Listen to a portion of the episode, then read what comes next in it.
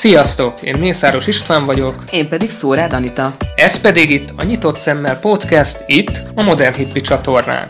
Politika, Közélet, bűnügy, utazás, filmek, sorozatok. avagy nagyvilági körkép, bármi, ami érdekes lehet. Tarts velünk ma is!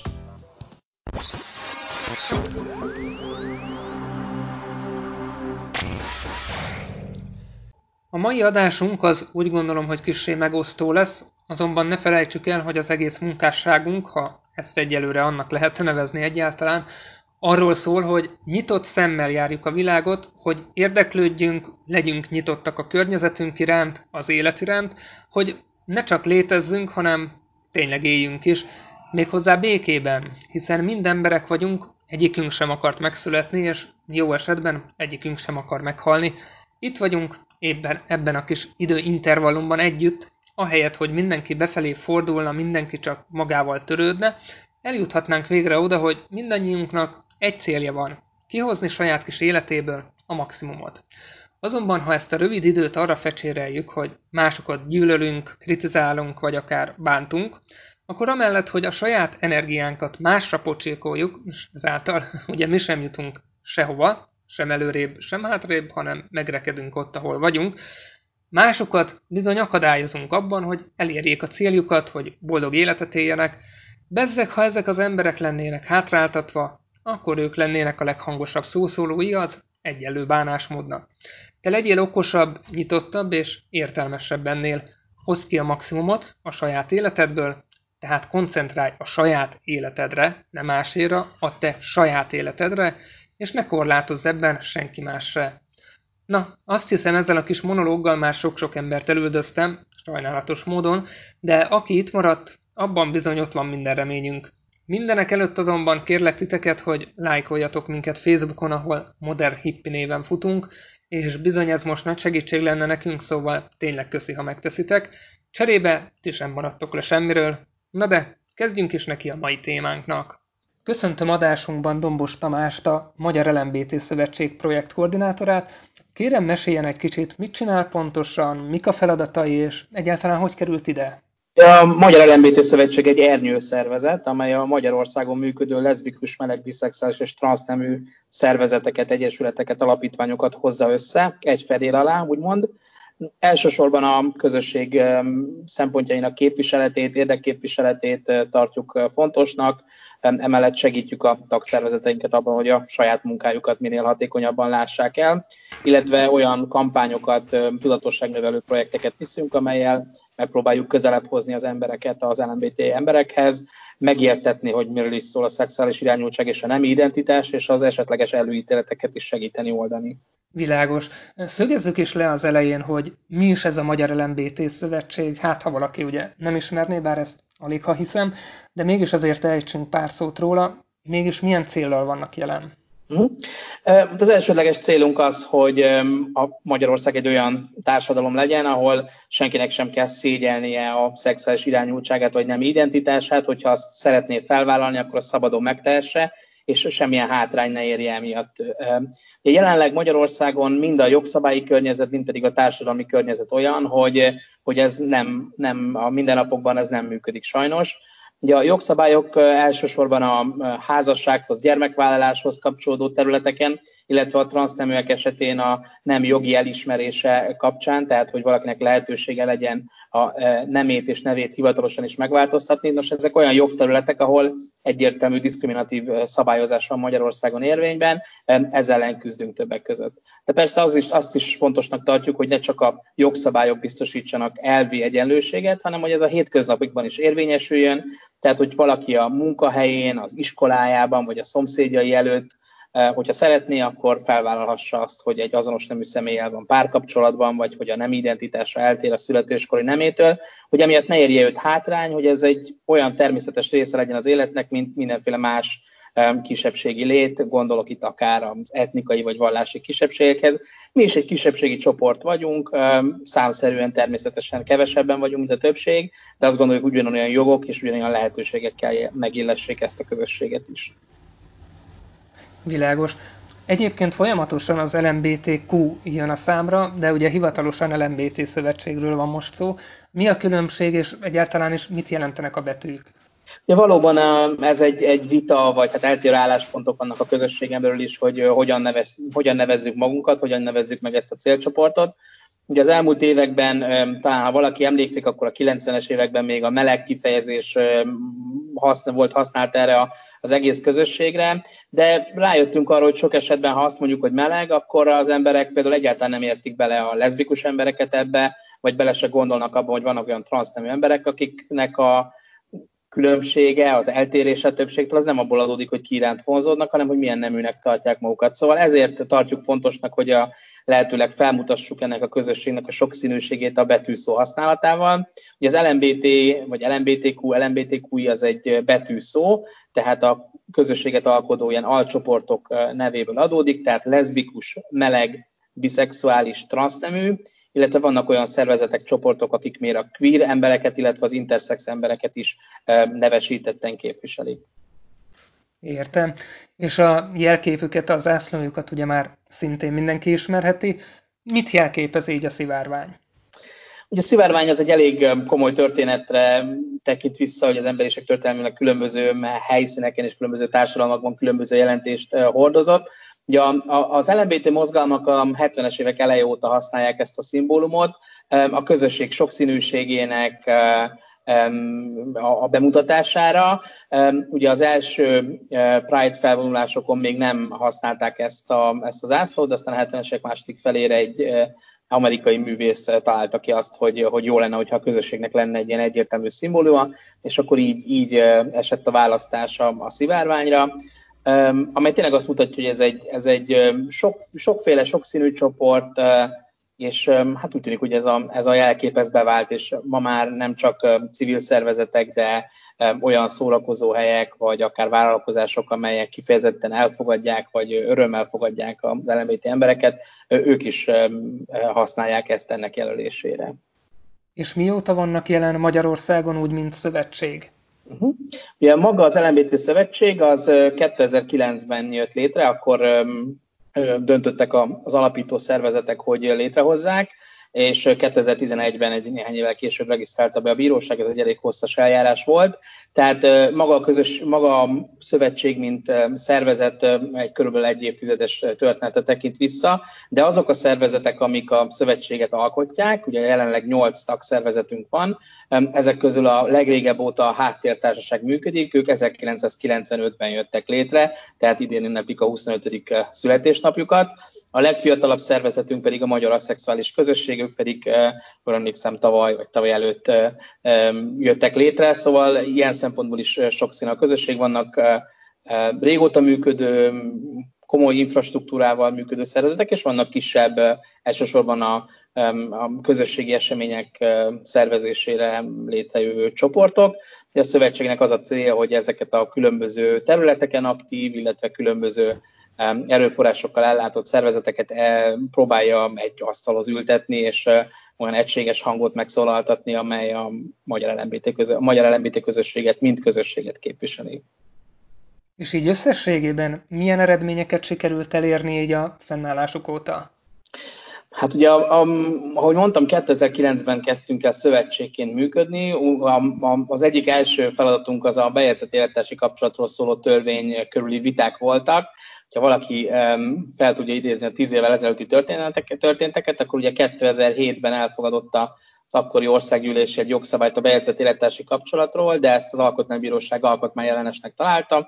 Érdekes módon nem amiatt, mert hogy az azonos nemű pároknak biztosított volna jogokat, hanem azért, mert hogy a külön nemű párokat is ez a jogintézmény még magába foglalta volna, és erre azt mondta az Alkotmánybíróság, hogy ez alkotmányellenes tehát volt egy parlamenti döntés, de azt az alkotmánybíróság megfúrta, és hát ez volt az első olyan dolog, hogy valahogy akkor reagáljunk el az alkotmánybírósági döntésre, akkor mi nagyon fontosnak tartottuk, hogy egy olyan minél hamarabb elfogadjon az akkori országgyűlés egy jogszabályt, amely eh, biztosítja a házassághoz nagyon hasonló jogokat az azonos nemű pároknak.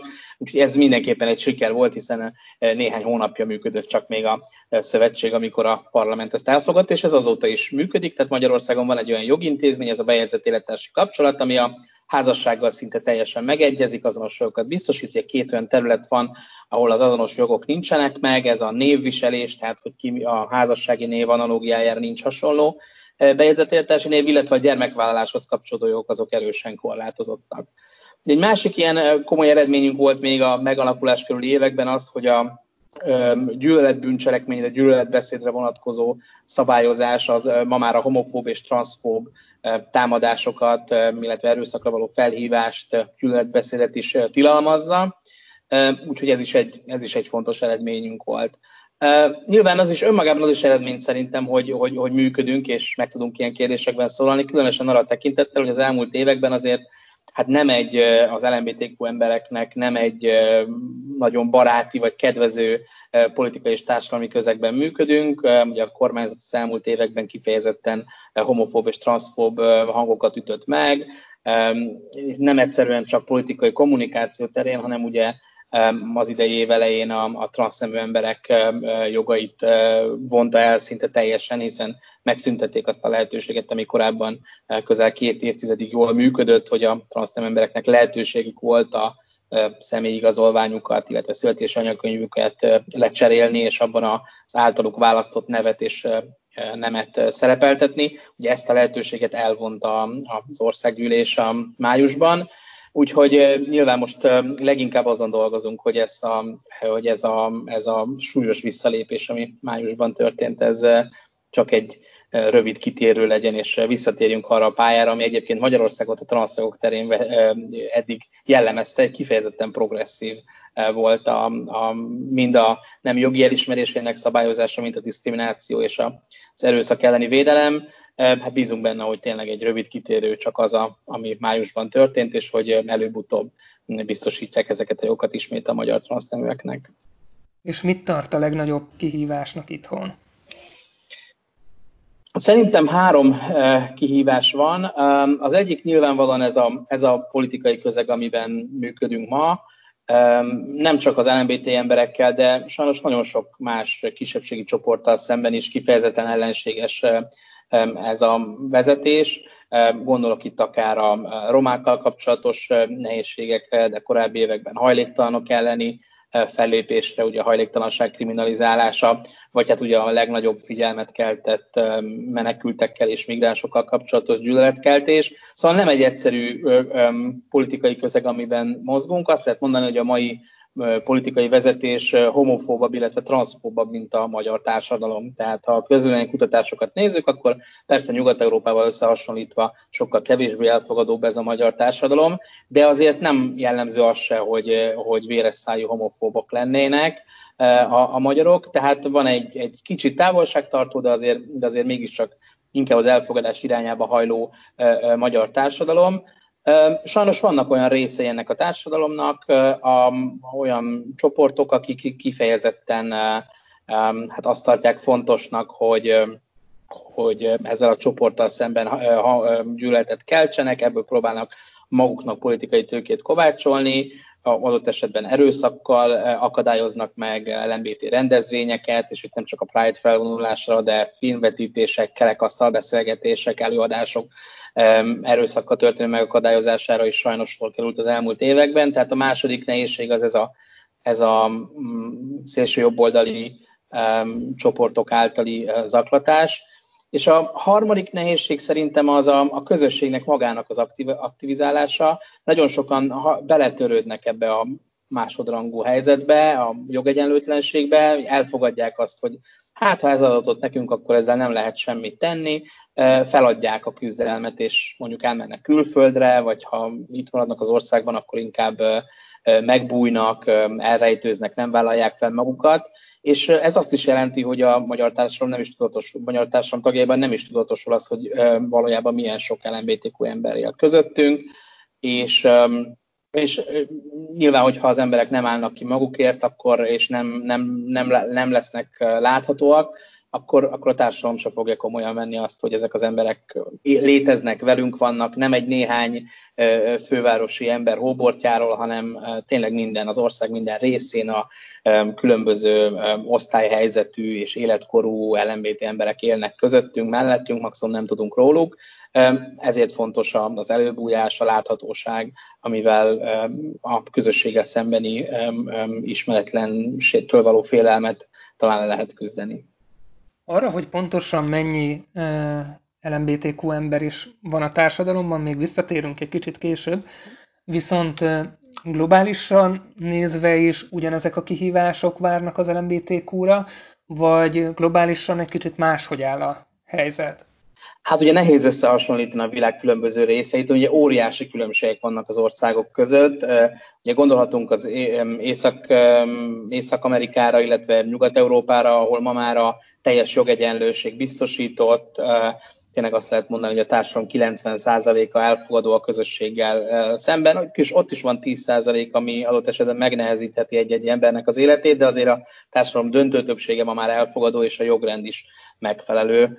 Nyilván ezekben az országban is vannak azért kihívások, egyetlen olyan ország sincs a világban, ami tökéletes lenne az LMBTQ emberek szempontjából, ez egy folyamatos küzdelem ott is, de nyilván egészen más a helyzet azokkal az országokkal, ahol mondjuk a mai napig büntetik azt, hogyha egy azonos nemű, két azonos nemű személy egymással szexuális kapcsolatot létesít, vagy hogyha valaki az ellenkező nem, vagy az, a tőle eltérő nemű személyek ruháját ölti magára, Úgyhogy számos országban, ha jól emlékszem, a legutóbbi számítás szerint olyan 70 olyan ország van a világban, ahol még ilyen büntetőjogi üldözésnek van, vannak kitéve az LMBT emberek, tehát börtönbe lehet kerülni csak azért, mert valaki ennek a közösségnek a tagja. Tehát nyilván ezekben az országokban egészen más dilemmákkal és nehézségekkel kell szembesülni, mint akár nálunk, akár pedig Nyugat-Európában és Észak-Amerikában. Ugye azért szerencsére azt lehet mondani, hogy az elmúlt 15-20 évben inkább azért a, a, a, az előremutató vagy a helyzet javulása volt jellemző a világ legtöbb országában, kivéve egy néhány országot. Ezek elsősorban Afrikában, illetve Kelet-Európában vannak. Ugye Magyarország, Lengyelország és Oroszország három olyan ország, ahol jelentősen romlott az elmúlt időszakban mind a politikai, mind pedig a jogi helyzet. Ugye Oroszországban különösen súlyos jogsértések, emberi jogi jogsértések érik a közösséget, betiltják a szervezeteiket, ugye most a transznem emberek életét lehetetlenítő jogszabályt nyújtottak be épp a héten, Szóval sajnos vannak országok, ahol, ahol visszalépés van, de ha ilyen globális trendeket nézzük, akkor inkább azt látjuk, hogy egyre inkább felismerik az államok, hogy ez a közösség is, ennek a közösségnek a tagjai is ugyanolyan emberek, mint a többiek, és ugyanúgy biztosítani kell számukra az alapvető emberi jogokat.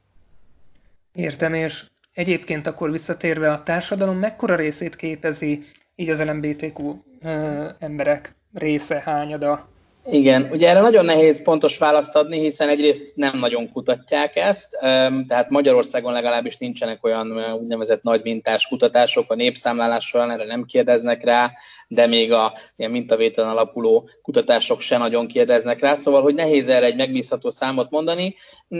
Ugye általában a becslések azok azt szokták mondani, hogy 5-8 százaléka körülbelül a társadalomnak, aki a, aki az LMBT közösséghez sorolható, de nyilván itt a definíciós kérések is felmerülnek.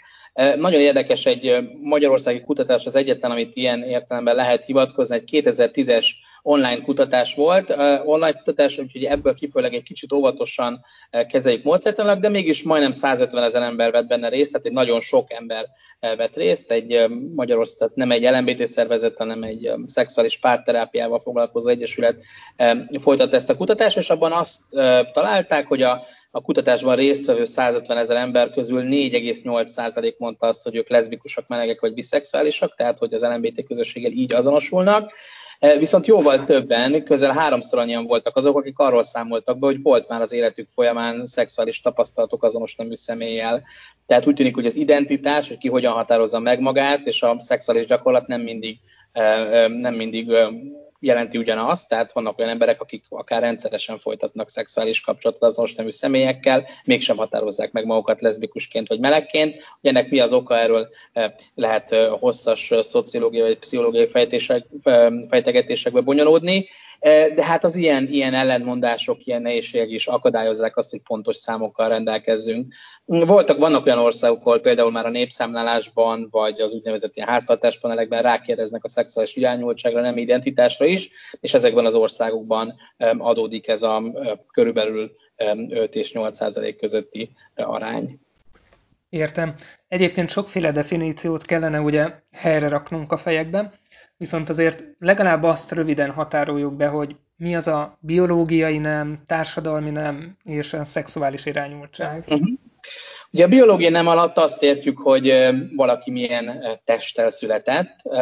Ugye ez alapján, hogy valakinek milyen a teste, milyen testrészei, milyen nemi szervei vannak, besoroljuk az embereket általában női és férfi kategóriákba. Azt azért fontos már itt megegyezni, hogy a természet az valójában ennél sokkal sokszínűbb. A női és a férfi csoport az valójában egy spektrumnak, egy skálának a két végpontja, és nagyon sok átmenet van. Ugye azokat az embereket, akik ilyen nem egyértelmű női vagy férfi jelek, testi jegyekkel rendelkeznek, őket hívjuk intersex embereknek, akik tehát születésüknél fogva olyan testtel rendelkeznek, amely nem könnyen sorolható be a női vagy a férfi kategóriába. Ez tehát a biológiai nem, amely eltérhet attól, hogy egy ember hogyan határozza meg magát, hogy ő magára hogyan tekint, hogy érzi, hogy ő inkább nőként vagy férfiként határozza meg magát, Ugye azok az emberek, akiknél ez nem illeszkedik ahhoz, hogy ők milyen biológiai nemmel születtek, vagy az anyakönyvükben mit jegyeztek be. Szóval ezek az emberek, ahol itt ettől eltérés van, őket hívjuk transznemű embereknek, ugye ahol nincs eltérés, őket hívjuk cisznemű embereknek. Ugye a transzneműség is egy gyűjtő fogalom, ebben vannak azok az emberek, akik egyértelműen nőként és férfiként azonosulnak, csak az nem illeszkedik ahhoz, amilyen testtel rendelkeznek, de például azok az emberek is transzneműek, akik egyik nemmel sem azonosulnak, tehát nem szeretnék magukat férfiként vagy nőként besorolni. És akkor ott van ugye a szexuális irányultságnak a kérdése, ami pedig arra vonatkozik, hogy ki milyen nemű személyekhez vonzódik, kivel szeretne párkapcsolatot, szexuális kapcsolatot, érzelmi kapcsolatot kialakítani, és ugye ez alapján beszélünk meleg és leszbikus, illetve homoszexuális emberekről, heteroszexuális emberekről, vagy akik egynél több nemhez is mozódnak, biszexuális emberekről. Ja, itt a társadalmi nem fogalma is fölmerült, ez egy kicsit más téma, nyilván ez is illeszkedik, vagy ez is kapcsolódik ehhez a témakörhöz. A társadalmi nem fogalmát a társadalomtudományban azért vezették be a 60-as, 70-es években, hogy arra felhívják a figyelmet, hogy az, hogy egy adott társadalomban a, a nőktől és a férfiaktól milyen magatartást várnak el, mi az, ami elfogadható női magatartásként és férfi magatartásként, milyen szerepeket kell a nőknek és a férfiaknak betölteni, gondolok itt akár a munkaerőpiaci szerepre, vagy a házi munkára, hogy ezek valójában nem biológiai adottságok, ezek nem abból következnek, hogy biológiailag valaki nőnek vagy férfinak születik, hanem egy adott társadalmi, társadalmi berendezkedése múlik, és ez eh, részben kultúrán, eh, társadalmon, történeti hagyományokon múlik, hogy, hogy mit várunk el férfiaktól és nőktől. Ilyen értelemben persze ez is kötődik az LMBTQ témához, de ugye az a um, um, félelem, hogy itt a gender ideológia, ugye itt a társadalmi nemnek az arra használt angol kifejezés, ez a gender, ez valahogy a azonos neműek házasságáról, meg a transzneműek jogairól szólna, ez egy félreértés, um, vagy egy tudatos félremagyarázás. A társadalmi nemek az csak egyszerűen arról szól, hogy attól még, hogy nőnek vagy férfinak születünk, nem vagyunk arra determinálva, hogy házi munkát végezzünk és mosogassunk, vagy arra, hogy politikai vezetők legyünk. Az, hogy, a, hogy úgy alakul Európában, illetve Magyarországon, hogy a házi munka jelentős részét a nők végzik, és a cégvezetők pedig a férfiak, ez a társadalmi berendezkedésből, és nem pedig a biológiából következik. Én úgy gondolom, hogy ez így teljesen érthető. És egyébként a munkavállaláskor mennyire jellemző a diszkrimináció, ugye főlé, főként itthon nézve? Sajnos ez egy elég jelentős probléma. Itt ugye akik a, a klasszikus munkaerőpiaci diszkriminációk, tehát amikor nem vesznek fel valakit munká, munkahelyre, vagy kirúgják, ez leginkább a transznemű emberekre jellemző, tehát nagyon sokszor már megjelennek, ugye az ő esetükben sokkal láthatóbb az, hogy, hogy ők transzneműek, Hát vagy azért, mert az úgynevezett tranzíció során még nem jutottak el arra, hogy a külsőjük is tükrözze az ő belső identitásokat, vagy pedig azért, mert ugye említettük, hogy ellehetetlenítették a papíroknak, a, az iratoknak a cseréjét, tehát simán elképzelhető, hogy egy transznemű ember már külsőiségeiben is az ő által választott nemmel azonosul, és úgy jelenik meg, és olyan a teste is ezt tükrözi már különböző orvosi beavatkozások következtében, de a papírjaiban még mindig a, a, a, a érettségében, az egyetemi diplomájában a korábbi neme és neve szerepel, tehát sokkal láthatóbbak a transznem emberek, és ezért sajnos sokkal nagyobb arányban vannak kitéve ilyen közvetlen munkaerőpiaci diszkriminációnak, és ezért sokkal magasabb a körükben mondjuk a munkanélküliség, és nyilván ebből következik az, hogy rosszabb anyagi körülmények között élnek. A leszbikus melegembereknél is előfordul, tehát ha valaki akár úgy, hogy, hogy elmondja, megbízik egy állásinterjú során a, a, a kiválasztókba, vagy esetleg a Facebookon lenyomozzák, utána mennek, akkor az ő esetükben is elő-előfordul, hogy, hogy nem veszik fel őket, de ott igazából a legjellemzőbb probléma az az, hogy a munkahelyen hogy olyan homofób légkörben kell dolgozniuk, amiben nem merik felvállalni magukat, nem merik például elmondani azt, hogy ők azonos nemű párkapcsolatban élnek, míg egyébként ez egy teljesen természetes dolog a munkahelyen, hogy a kávészünetekben, vagy az ebédlő asztalnál, a menzán az emberek beszélgetnek egymással, és ott felmerül a magánélet is, az, hogy kivel élnek, kivel voltak a hétvégén, hogy alakul a gyerek sorsa. Szóval ezek a, ezek a magánéleti kérdések, ezek mindig megjelennek a munkahelyen, és azok a LMBTQ emberek, akik a munkahelyen nem tudnak bekapcsolódni ezekbe a magánbeszélgetésekbe, ők sok esetben kiszorulnak a munkai közösségből, nehezebb az előlépésük, egy folyamatos félelemben vannak, hogy jaj, csak nehogy valaki megtudja róluk, hogy, hogy melegek, tehát ez egy nagyon komoly teher, ami adott esetben az ő munkavégzésük minőségére is ki tud menni. Ugye a kutatások azt mutatják, hogy azokon a munkahelyeken, ahol az LMBTQ emberek fel tudják vállalni saját magukat, sokkal jobb, sokkal jobb, sokkal magasabb az általános termelékenység is, tehát egyszerűen a cég vezetés szempontjából, a profit szempontjából is megéri olyan környezetet teremteni, ahol az LMBTQ emberek maguk lehetnek a munkáján. És maga a családalapítás, gyerekvállalás? Ugye, ahogy említettem, a, a, a jogszabályok ezen a területen um, sajnos még kifejezett diszkriminációt tartalmaznak, ugyan a bejegyzett élettársi kapcsolat intézménye az létezik, e, viszont a gyermekvállalás kapcsán azért nagyon korlátozott jogokat biztosít csak. Ez a gyakorlatban azt jelenti, hogy egy bejegyzett élettársi kapcsolatban élő leszbikus pár például nem vehet részt mesterséges megtermékenyítésben, egy azonos nemű pár, akár férfiak, akár nők örökbefogadásban közösen nem fogadhatnak gyermeket örökbe. Ugye ez az, ami félreértés szokott lenni, hogy a korlátozás csak a közös örökbefogadásra vonatkozik, tehát ez nem jelenti azt, hogy egy azonos nemű párkapcsolatban élő személy egyénileg ne fogadhatna örökbe, fogadhat, el is mondhatja, hogy ő egy azonos nemű személyel él, él, él együtt, de csak a pár egyik tagja lesz a gyermeknek hivatalosan az örökbefogadó szülője. Úgyhogy ez a lehetőség ez Magyarországon is szerencsére azért áll, rendelkezésre áll, bár azért azt tapasztaljuk, hogy nagyon sokszor a, megadják ugyan az engedélyt arra, hogy elvileg örökbe fogadhasson valaki, de aztán gyereket már nagyon nehezen kapnak, tehát azért a rendszer ilyen szempontból is sajnos diszkriminatív módon működik. Azt azért fontos tudni, hogy a legjellemzőbb gyerekvállalási mód az nem az örökbefogadás, és még csak nem is a mesterséges megtermékenyítés, hanem az úgynevezett társszülőség. Tehát amikor egy meleg vagy leszbikus ember, meleg és leszbikus ember, vagy meleg pár és egy leszbikus pár összeállnak, és közösen kifejezetten a gyermekvállalás céljából állnak össze, vállalnak gyermeket közösen, és aztán azt valamilyen felosztásban nevelik, vagy teljesen közösen, vagy valamilyen időbeosztásban. Tehát ez a fajta társszülőség is a, a szülőválásnak egy útja lehet, és egy olyan útja, amivel élnek is az emberek. Nyilván ez is felvet egy csomó nehézséget, nem igazán van erre sem a jogrendszer fölkészítve, nem tilos nyilván, de hát azt lehet mondani, hogy nem, nem könnyíti meg az ilyen úgynevezett mozaik családoknak az életét, nem csak az azonos nemű párokat, de mondjuk olyan heteroszexuális párok esetén se könnyű az helyzet, ahol mondjuk az egyik fél elválnak, és az egyik félnek újabb párkapcsolata van.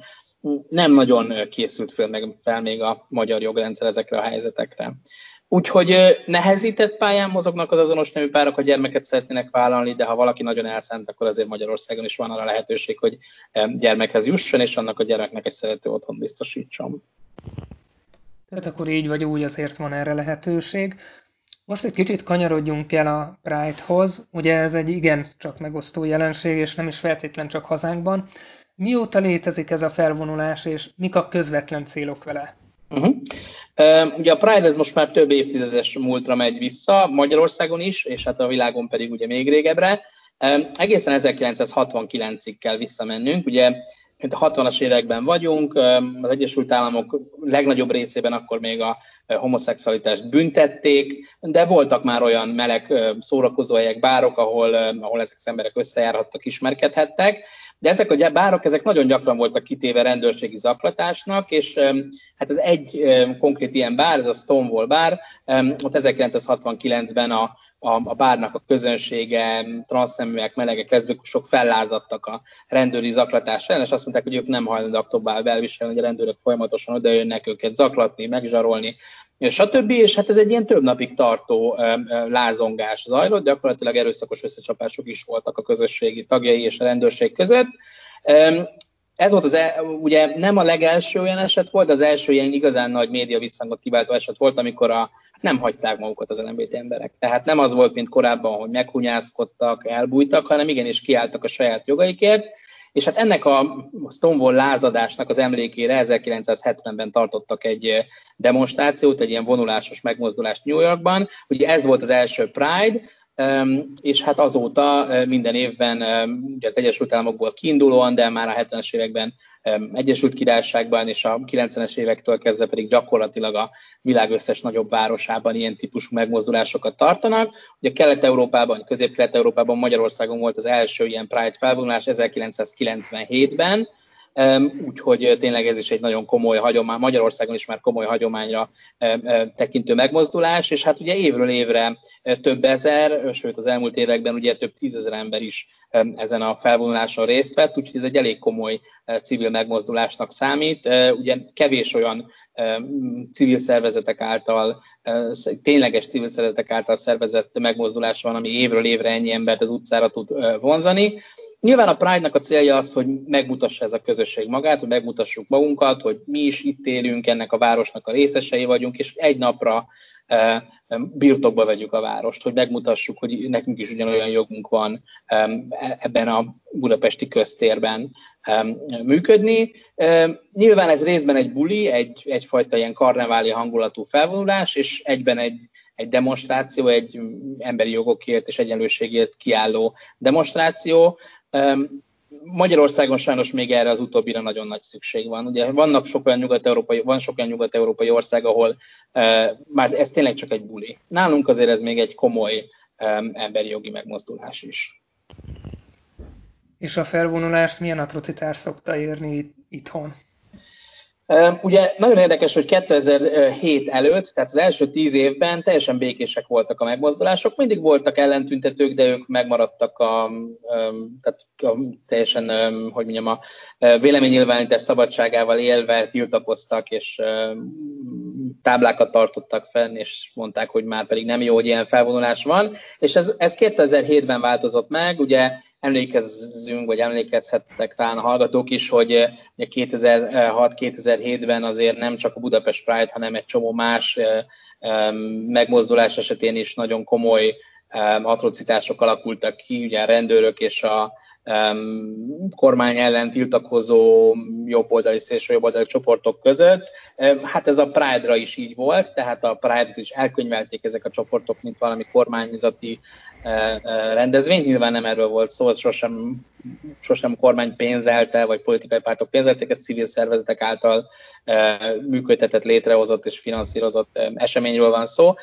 De mégis bekerült ebbe a politikai térbe, és ugye nagyon komoly bántalmazásnak tették ki a résztvevőket, részben magán a felvonulás során, ugye kövekkel, megrohadt zöldségekkel, molotov koktélokkal dobálták meg a felvonulókat, aztán a felvonulásról hazafelé tartókat így egyenként levadázták, tehát tényleg több tucatnyi ember komolyan megsérült ezekben az atrocitásokban 2007-ben és 2008-ban, és aztán a rendőrség egy kicsit összeszedte magát, és ügyesebben védi ma már a felvonulókat, tehát szerencsére ilyen komoly fizikai sérüléssel járó atrocitások azért 2008 óta nem voltak, de, de olyan, hogy valakit mondjuk a ruháját megrángatták, megtépték, vagy kifejezetten megfélemlítő módon léptek el fel velük szembe, illetve egy-egy, egy-egy fizikai atrocitás is tavaly például egy egyébként heteroszexuális párt, aki részt vett támogatóként ezen a felvonuláson,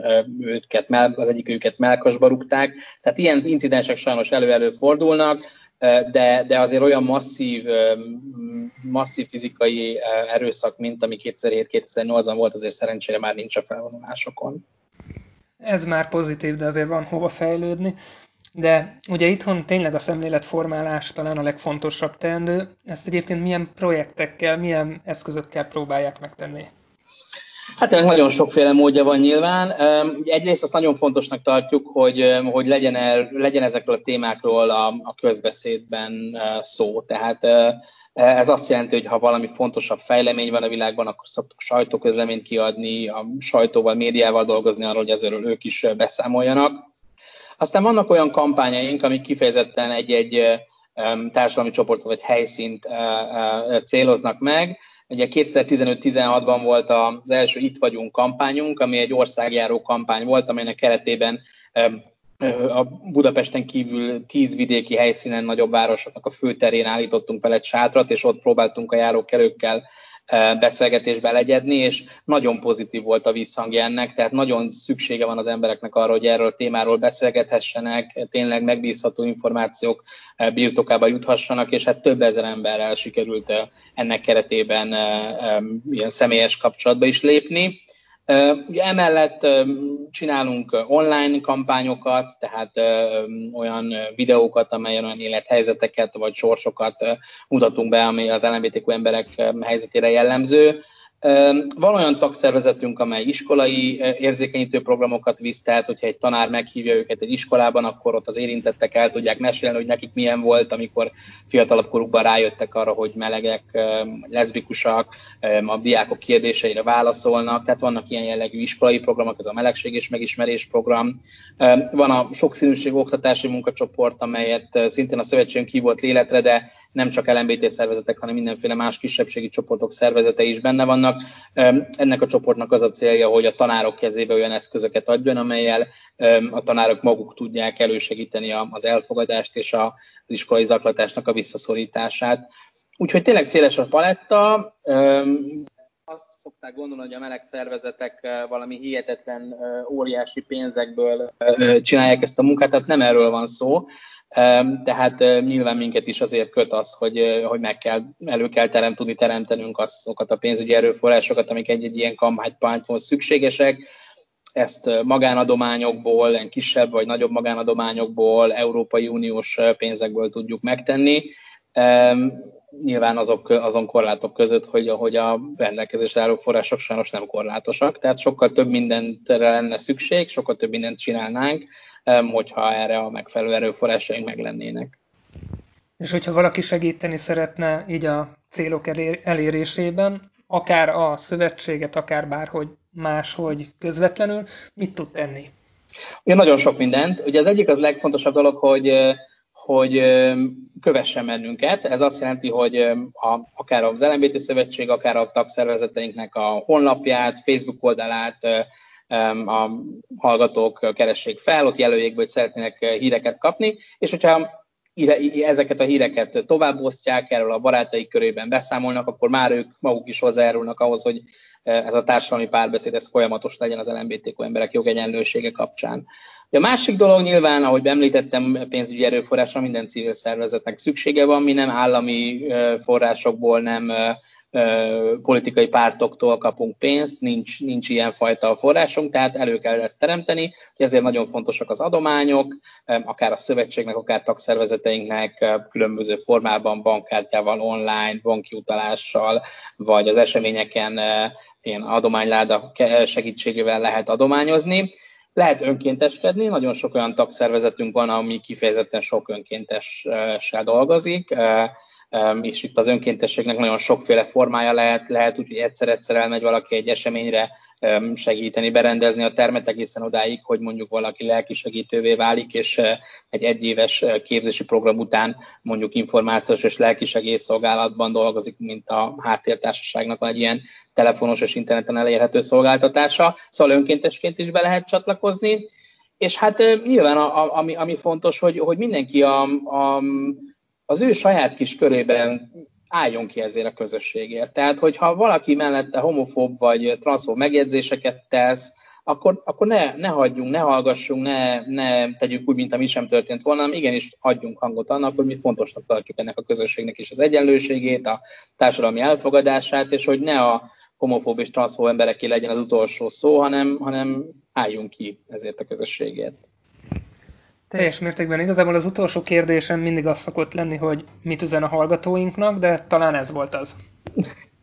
Ez nagyon fontos szerintem. Uh, ahogy beszéltünk ugye a, társ, ugye a közvénykutatásokról és arról, hogy a magyar társadalom hogyan áll ehhez a kérdéshez, ha az a hallgattak többség, aki egyébként többségben van, aki fontosnak tartja, hogy az LMBT emberek is élhessék a saját életüket úgy, ahogy szeretnék, Szóval, hogyha ez a többség nem hallgatók többség lenne, hanem hangot adna ennek a véleményének, akkor egy sokkal elfogadóbb és élhetőbb lenne ez a Magyarország nem csak LMBT emberek, hanem mindenki szempontjából. Úgyhogy szerintem ezért küzdünk mi is, és bízom benne, hogy a hallgatók is. Ebben én is mindenképpen bízom. Természetesen mindenhol az elérhetőségüket, a honlapot, illetve akár a számlaszámot, ezeket ö, fel fogjuk tüntetni ugye itt az adásnál, az adás mentén. Én igazából nagyon szépen köszönöm akkor, hogy elfogadta ezt a meghívást, és bízom benne, hogy talán így a későbbiekben még tudunk majd beszélni. Rendben, én is köszönöm a lehetőséget. Viszont hallásra!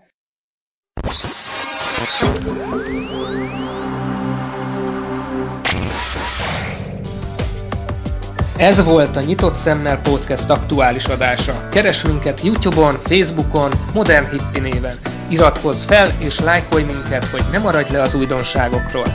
Peace!